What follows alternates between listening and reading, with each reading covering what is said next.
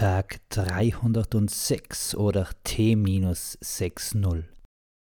Bis jetzt habe ich geschwiegen. Aber länger kann ich nicht still sein. Das muss einfach raus. Wo kommen wir denn sonst hin?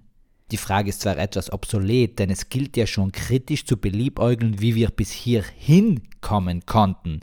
Alles andere hält eine Schlagzeile, einen großen Banner in Leuchtschrift auf den Informationsportalen der Welt, aber hiervon wird nichts gesagt. Früher als Portale noch Welten miteinander verbunden haben, in Star Trek zum Bleistift oder sonst wo, aber jetzt ziehen sie scheinbar die reale Realität in die virtuelle Wirklichkeit hinein. Natürlich ist die auch wirklich, wenn ich heute nämlich einen Text verfasse und ins Netz stelle, ist der real und drin. Solange bis die Spinne ihn auffrisst. Aber wer ist eigentlich die Spinne im Internet? Am meisten ärgert mich eigentlich, dass ich schon im letzten Jahr darüber zu sprechen versuchte. Sicherlich lassen sich nicht sofort die richtigen Worte finden, aber es geht um Worte. Das Thema ist scheinbar gar nicht zur Sprache gekommen. Wenn, dann wird es in andere eigentlich nebensächliche Bilder gekleidet. Vielleicht hat das mit Heides Puppenshow zu tun. Wenn die sich schon ständig an und ausziehen, dann kann das doch auch thematisch geschehen. Trendsetting eben. Aber unser Thema ist doch mehr als bloße Erscheinung. Es ist ein Ereignis, das Geschichte geschrieben hatte. Nur scheint diese Geschichte niemanden mehr zu interessieren.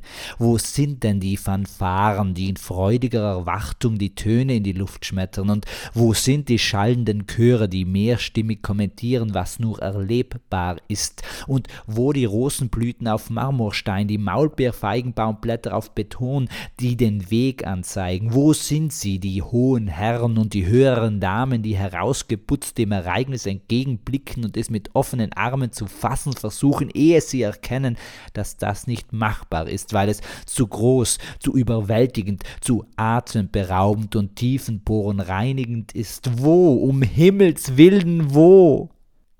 An Pfingsten feierte die Glaubensgemeinschaft der Christinnen und Christen Geburtstag.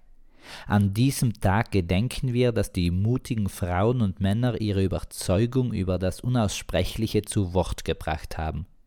An diesem Tag ging die Welt einen Schritt aufeinander zu.